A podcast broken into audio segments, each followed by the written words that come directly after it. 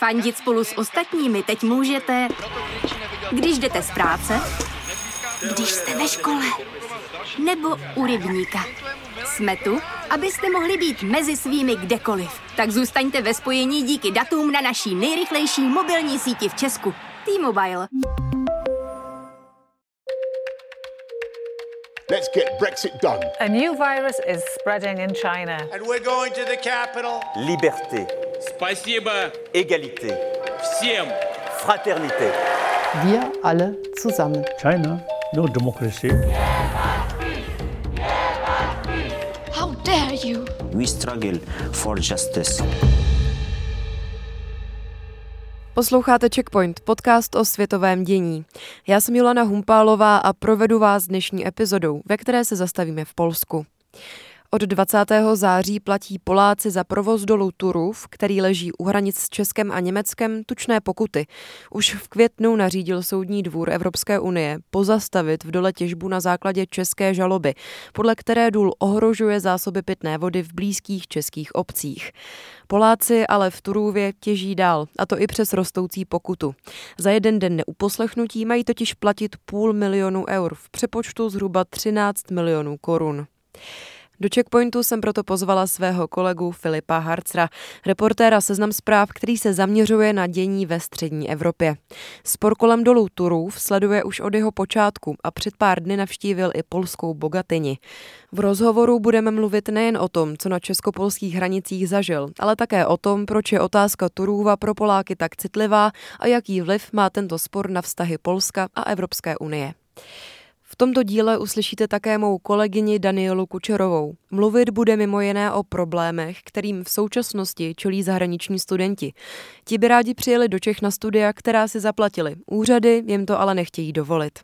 Tak příjemný poslech. Hostem dnešního dílu je můj kolega, reporter Seznam zpráv Filip Harcer. Vítej v Checkpointu. Ahoj. V dnešním díle se budeme bavit o česko-polské krizi. Vyvolali ji spor kolem polského dolu Turův. Filipe, mohl bys na úvod prosím připomenout, o co v něm vlastně jde?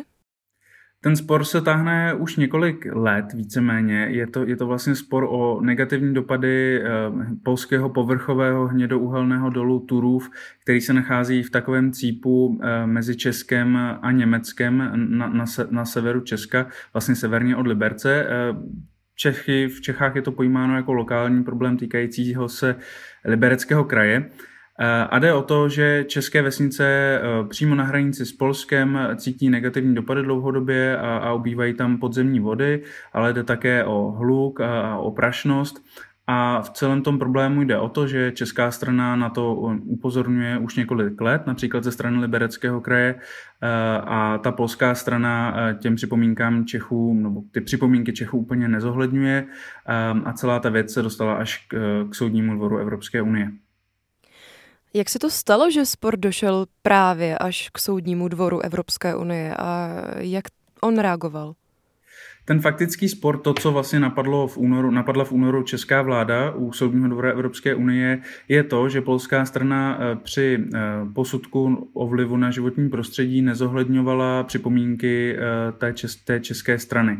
A jde o to, že Poláci vlastně povolili prodloužení těžby v tom dole do roku 2044, no a to napadla česká strana a to je součást té žaloby. Takže nejde o to, že by Češi teď žádali zavření toho dolu nebo že by přímo napadali ztrátu té podzemní vody, ale jde tak trošku o byrokratický problém, který je v jádru té české žaloby.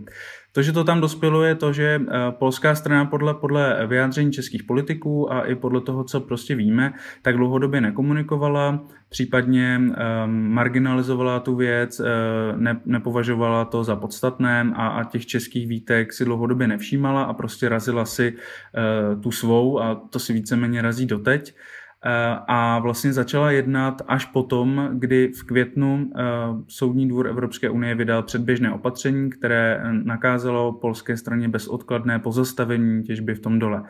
Na tu českou žalobu, která byla podána v únoru k Soudnímu dvoru Evropské unie, tak vlastně eh, Poláci měli šanci reagovat přímo, než se podala, ale oni reagovali jenom ústně a, a vlastně tuto českou stranu to neuspokojilo.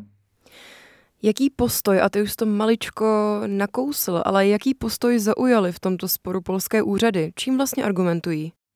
Tak eh, je rozdíl trošku u polské úřady a PGE, což vlastně je státní polská společnost, eh, ve které má většinu polská státní pokladna eh, a která vlastně je ovládaná státem a, a ta vlastně vlastní a provozuje ten důl Turův i blízkou hnědouhelnou elektrárnu, která je závislá na tom dole, na, na těžbě v tom dole, na spalování lignitu.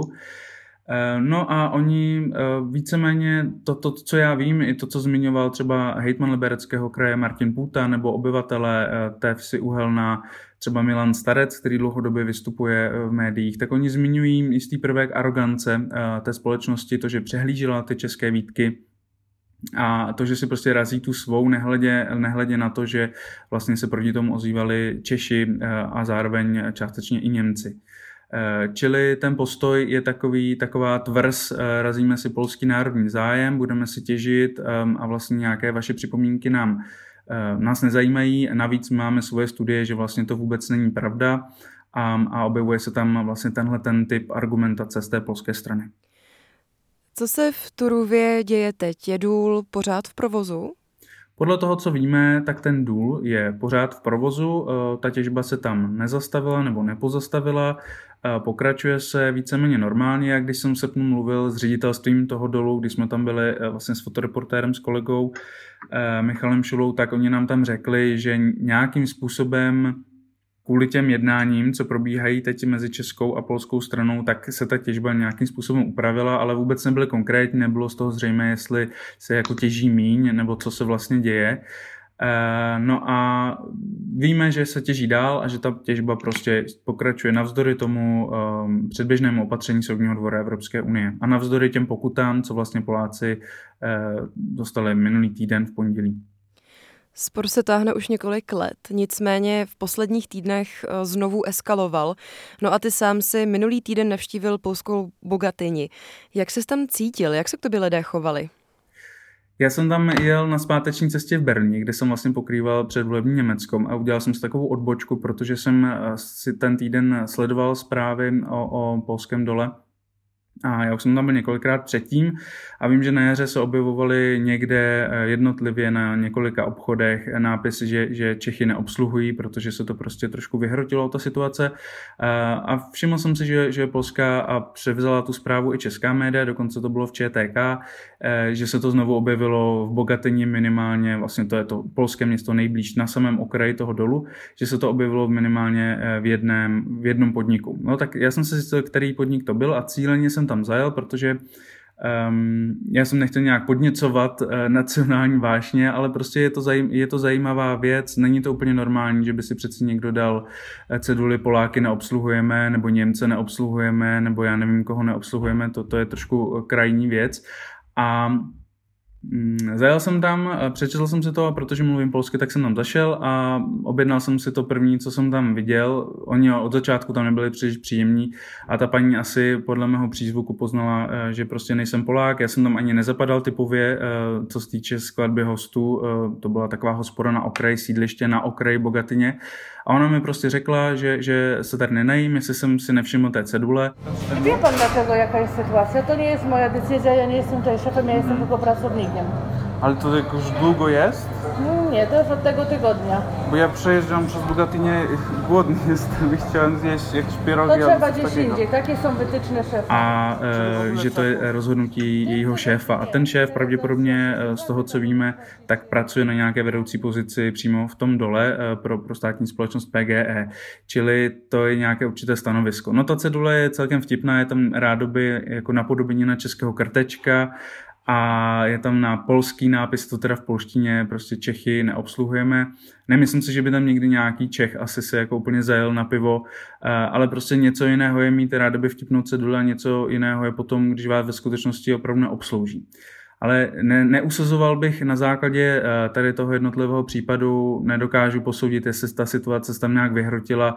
Eh, hejtman Pouta předevčím říkal v rozhovoru, že Češi prostě dál nakupují v Bědronkách a v polských obchodech, tam prostě žádnou takovouhle ceduli neuvidí a ta provázanost toho regionu sousedského tam prostě je. Určitě to zasahuje do vztahu eh, tou formou že nějací uh, horníci a lidé napojení na ten důl, přímo zaměstnaní tam, tak uh, asi, asi jim to hnulo žlučí, bojí se o svou budoucnost, takže v tomhle smyslu, ale že by došlo k nějaké jako polsko-české válce, to asi ne. Uh, druhá věc jsou potom ty vyhrocené politické komentáře, uh, které zaznívají ze strany, ze strany polských politiků. Na to se chci právě zeptat, protože kromě řekněme, problémů v sousedských vztazích se vyostřila i rétorika vládních představitelů. Třeba polský premiér Mateusz Moravěcky odmítl jet na summit v Budapešti kvůli účasti Andreje Babiše. Je taková otevřená nevraživost mezi Poláky a Čechy bezprecedentní? Já bych řekl, že tohle jeho gesto bylo spíš jako vnitropolitické, eh, protože eh, nějaký hledání si vnějšího nepřítele vždycky funguje na každou společnost a, a na ty vyšegrádské společnosti obzvlášť a v Polsku eh, tam neustále musí mít vláda nějakého vnitřního nebo vnějšího nepřítele, aby dokázala se vůči němu vymezovat. To, co udělal Matouš Moravecký, to se musí posoudit samozřejmě to jeho gesto každý sám. Mně to přijde jako taková dětinská snaha uh, uražená. Uh, Tohle to se v diplomaci prostě tak často nestává a všechny ty výroky, včetně výroku prezidenta Dudy, včetně výroku různých náměstků polských, jsou poměrně ostré a jsou diplomaticky nestandardní a vůbec neodpovídají tomu, jak k tomu přistupuje ta česká strana k těm jednáním. Je to součást asi jejich taktiky, je to součást toho, vycenit trošku zuby, snažit se asi urvat pro sebe nahnat malinko nějakou hrůzu ale eh, kdyby, kdyby měli premiéři nějaký dobrý vztah, eh, tak by se asi byli schopni zavolat a asi by se ta zpráva taky netáhla tolik měsíců, nebo možná by vůbec eh, nedopadla tím soudem v Lucemburku. Ale těžko říct, jaký osobní vztah je mezi nimi a, a taky musím pokázat na rozdíl toho, jak se to vnímá celá ta věc v Česku, jak se to vnímá v Polsku, že prostě v Česku to přece není téma předvolební kampaně, i když vlastně polští politici říkají pravý opak a říkají, že to je jedno z hlavních témat české předvolební kampaně a že ta zpráva je velmi spolitizovaná a že to všechno má na, na, na ten český postoj vlastně vliv. Eh, Češi asi, posluchači asi ví, že co jsou téma, hlavní témata české kampaně a kde je Turův, jestli se tam vůbec někde objevil.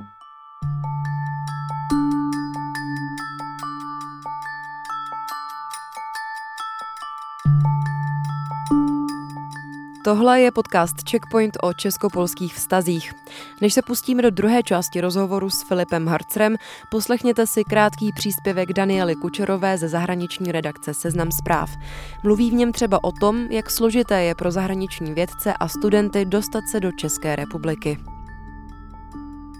Seznam zprávy dlouhodobě sledují případy zahraničních vědců a studentů, kteří dostali prestižní granty nebo byli přijati na České univerzity. Zatím jim ale nebyl umožněn vstup do České republiky. Naposledy jsme přinesli příběh 26-letého Inda, který zaplatil přes 100 000 korun za školní poplatky, víza a pojištění. Zajištěné měl i veškeré dokumenty pro vstup do země.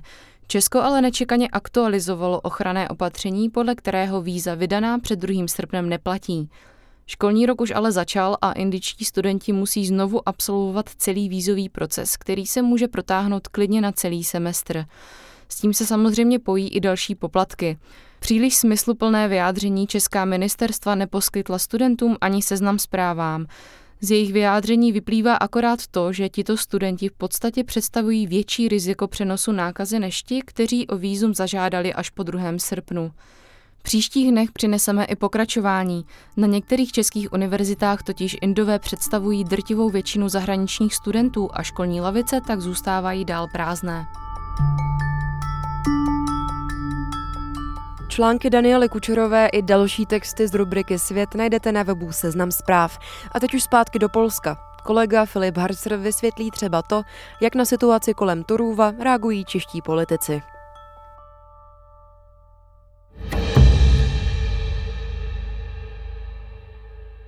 Mně celkově přijde, že Polsko je v otázce Turuva dost angažované, že se to Poláci berou velmi osobně a stalo se z toho celonárodní téma.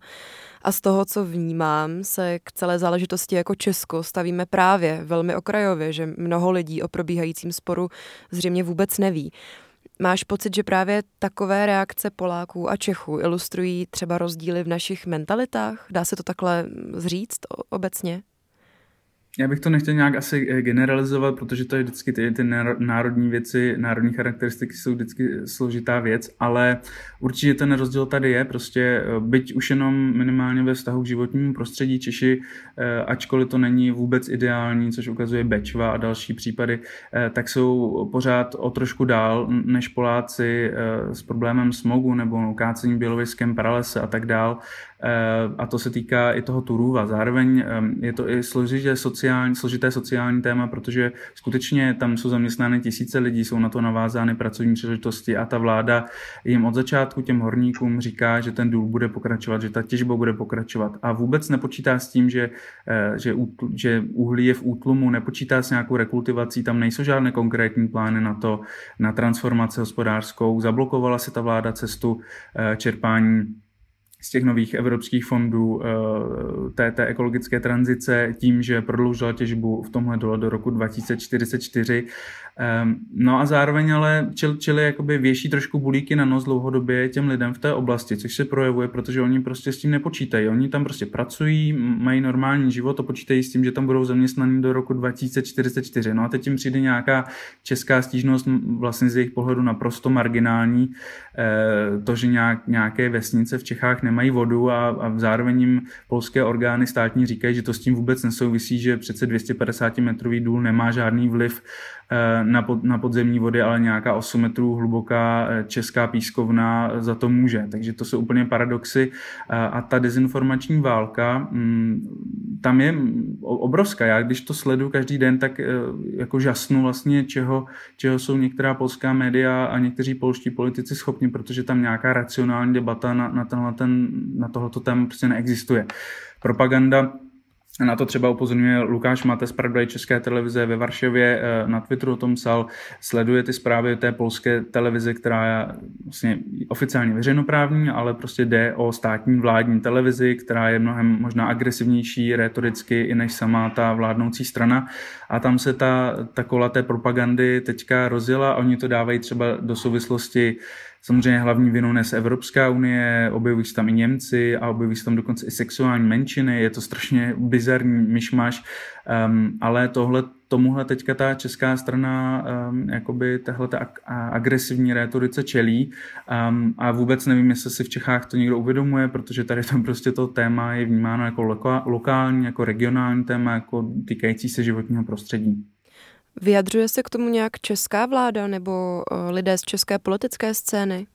Já jsem nezaznamenal jsem v poslední době, že by se k tomu nějak eh, výrazně třeba ozval eh, předseda vlády Andrej Babiš. Vím, že o tom mluvil v květnu, na přelomu května a června s Mateušem Moravickým na summitu v Bruselu. To, byly ty, to byla ta slavná schůzka, která se v Polsku teďka Moravickému vyčítá, protože on po ní ohlásil, že ta zpráva, že ta, že ta věc je vyřešená že Češi tu žalobu stáhnou a chvíli potom vystoupil Babiš a ten řekl pravý opak, že nic vyřešené není.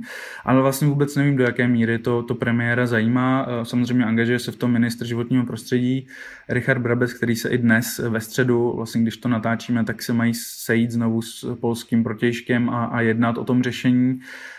Dlouhodobě to řešily expertní komise, ale nějak, já jsem nezaregistroval nějaká ostřejší vyjádření českých politiků ohledně toho. Teď, myslím, minulý týden něco se objevilo ze strany Eh, europoslance Zahradila z ODS, který říkal, že až ODS vyhraje volby, eh, takže to spisem nějakým způsobem urovnají mnohem rychleji, protože se budou dokázat bavit, protože jsou v, v Europarlamentu v jedné poslanecké frakci. Eh, pak něco komentovala, myslím, předsedkyně TOP 09, ale, ale že by to bylo téma předvolebních debat nebo nějakých mítinků, to, to přeci není. Takže, takže tak. To je jedna věc, ale mluvil jsi třeba s lidmi, kteří žijí reálně na hranicích s Polskem, tedy s lidmi, kterým důl nějakým způsobem komplikuje život. Jak tu současnou situaci vnímají? Já jsem tam byl v, v červnu, několik týdnů potom, potom rozhodnutí soudního dvora o předběžném opatření. Byl jsem přímo ve vesnici Uhelná, která je několik set metrů od té polské hranice a kam se několik set metrů až má dostat po tom rozšíření těžby ten, ten hnědouhelný důl. Mluvil jsem tam s Milénem Starcem, eh, který tam žije, který se angažuje v sousedském spolku Uhelná a ten vlastně aktivně vystupuje eh, v té věci dlouhodobě. No a tak samozřejmě mm, já bych to dal takhle do kontrastu. Eh, před pár dny tam byli nějací polští novináři ze serveru Virtuálna Polska a včera vyšel takový článek, eh, mimochodem hrozně špatně napsaný článek, to byla úplná katastrofa, ale prostě vyšel. A eh, oni tam poukazovali na to, že Češi jako v té, v té oblasti, v těch Václavicích a v té uhelné mají napuštěné bazény a že teda s tou vodou jsou tam úplně v pohodě a tak dál. No tak samozřejmě jako mm, oni by asi, asi chtěli vykreslit, že, že to tam bude jako na Sahaře, ale, ale přece ty lidi to musí řešit. To je věc, která když se bude řešit, až už, až už tam bude sucho a voda tam nebude, no, tak už bude pozdě to řešit. Ta, ta voda prostě odteče a bude pozdě to řešit. Oni budou ty mm, vodovody potřebovat během několika následujících let, protože ty, ty stavy těch podzemních vod odklesají um, nějaký vliv eh, na určitou sféru eh, vodní, vodní vrstvu, na to má i klima a sucho, ale na ty nejhlubší vrstvy jsou posudky české, jsou odborné uh, analýzy, um, že, že, že to má prostě přímý vliv ta těžba v tom dole Turův. Staví se tam nějaká filtrační stěna, nikdo zatím neví, jestli bude fungovat. Um, ekologové říkají, že ne, že je moc daleko a že je úplně jinde, než má vlastně být. Poláci říkají, že bude potřeba počkat několik let na to, aby se to vyhodnotilo a že se případně může rozšířit. Eh, to jsou takové už potom velmi složité debaty a termíny hydrogeologů, ale tam prostě primárně jde o to, že jim skutečně ubývá podzemní voda a že můžou mít problém, že se ocitnou na suchu. No a to je samozřejmě, to se netýká milionů lidí samozřejmě, ale, ale konkrétních lidských osudů a domácností se to týká. Už jsme to zmiňovali, do sporu se po české stížnosti vložil i Soudní dvůr Evropské unie, který Polsku v květnu nakázal těžbu v Turově pozastavit. Vztahy Polska s unijními institucemi jsou obecně také spíše komplikované. Jaký vliv na ně mají spory kolem Turuva? No tak eh, dává se to do toho obrazu prostě eh, celistvého toho tažení té eh, polské mm, konzervativní pravice a obhajoby toho jakéhosi národního zájmu, aby jim do toho ten Brusel pořád nekafral. Ale ono je to na, na jednu stranu, to je takový ten hřev často části těch, těch toho nejtvrdšího jádra, to je ta koaliční strana Solidární Polsko, která vlastně je v koalici s právem a spravedlností, tak tam jsou na tohleto, řekl bych, experti a ti na jednu stranu mají nataženou ruku na ty evropské peníze a, a křičí, že se jich prostě musí vyjednat co nejvíc. Na druhou stranu křičí zároveň to, že Polsko teda e, platí daleko víc e, Evropské unii, než v historii dodalo. Naprosto šílené počty si tam předvedli a ten jeden europoslanec se totálně zesměšnil minulý týden Patrik Jaký. A, a na druhou stranu křičí pořád o tom národním zájmu a o tom, že soudní dvůr jim teda nemá co nařizovat a že se to nesmí respektovat a tak dále. Čili to jsou takové hlavní osy toho, když k tomu přečteme potom ty silné výroky na adresu Čechů, um, a různé dezinformace. Třeba pořád se objevuje na Twitteru i, i v médiích taková mapka povrchových dolů podél, podél na tom v té střední Evropě, to znamená v Čechách a i v Německu a Němci mají spoustu povrchových dolů uhelných taky u hranice s Polskem, ale Češi mají nejbližší povrchový důl 80 km eh, vlastně od Turuva a vůbec se netýká žádné polské hranice ani německé hranice.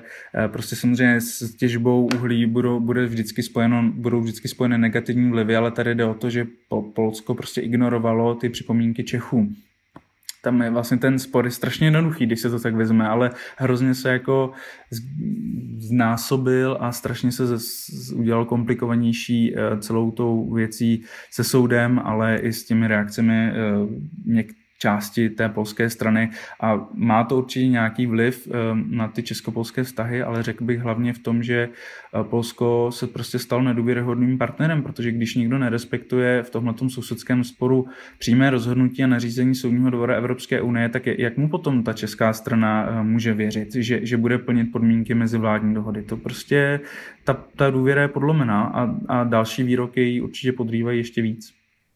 Už dávno tedy nejde jenom o politické boje, krize má dopad i na sousedské vztahy v oblasti, i na ty polské s Evropskou unii. Kam tohle všechno může vést? Těžko říct, eh, já, já pořád nevím, do jaké míry jsou ty sousedské vztahy eh, narušené. Myslím si, že části Čechů u hranice je to jedno a opravdu si do té bědronky zajedou, jak říkal i, i pan hejtman Půta. Eh, část lidí v tom, v tom výběžku Bogatyně asi nakrknutá bude a jsou taky pod vlivem určitých, určité té kampaně a těch dezinformací a těch racionálních informací nemají mnoho, ale neřekl bych, že na každé druhé hospodě tam bude nápis, že neobsluhují Čechy. Myslím si, že to ne. Já jsem se v Bogatyni v srpnu úplně normálně najedl.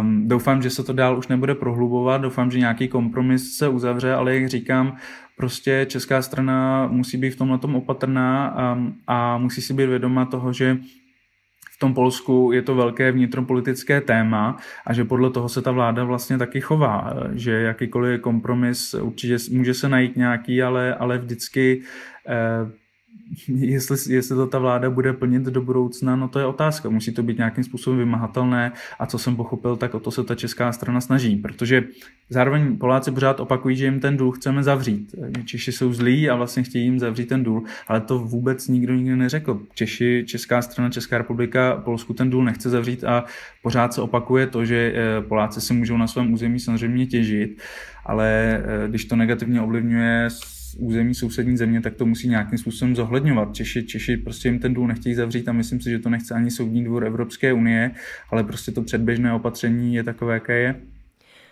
Hostem Checkpointu byl Filip Harcer. Díky za rozhovor. Naslyšenou.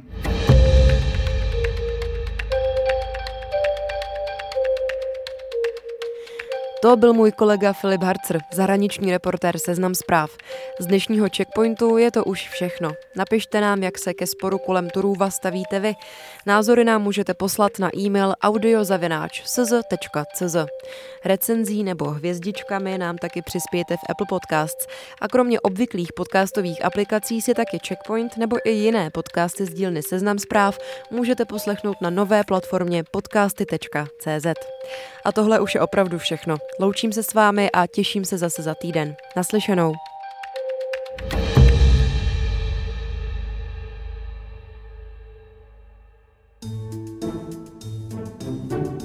Zprávy z Česka i zahraničí, z biznesu i ze sportu. Přihlaste se k odběru našich newsletterů a vaše e-mailová schránka bude vždy plná zajímavého čtení.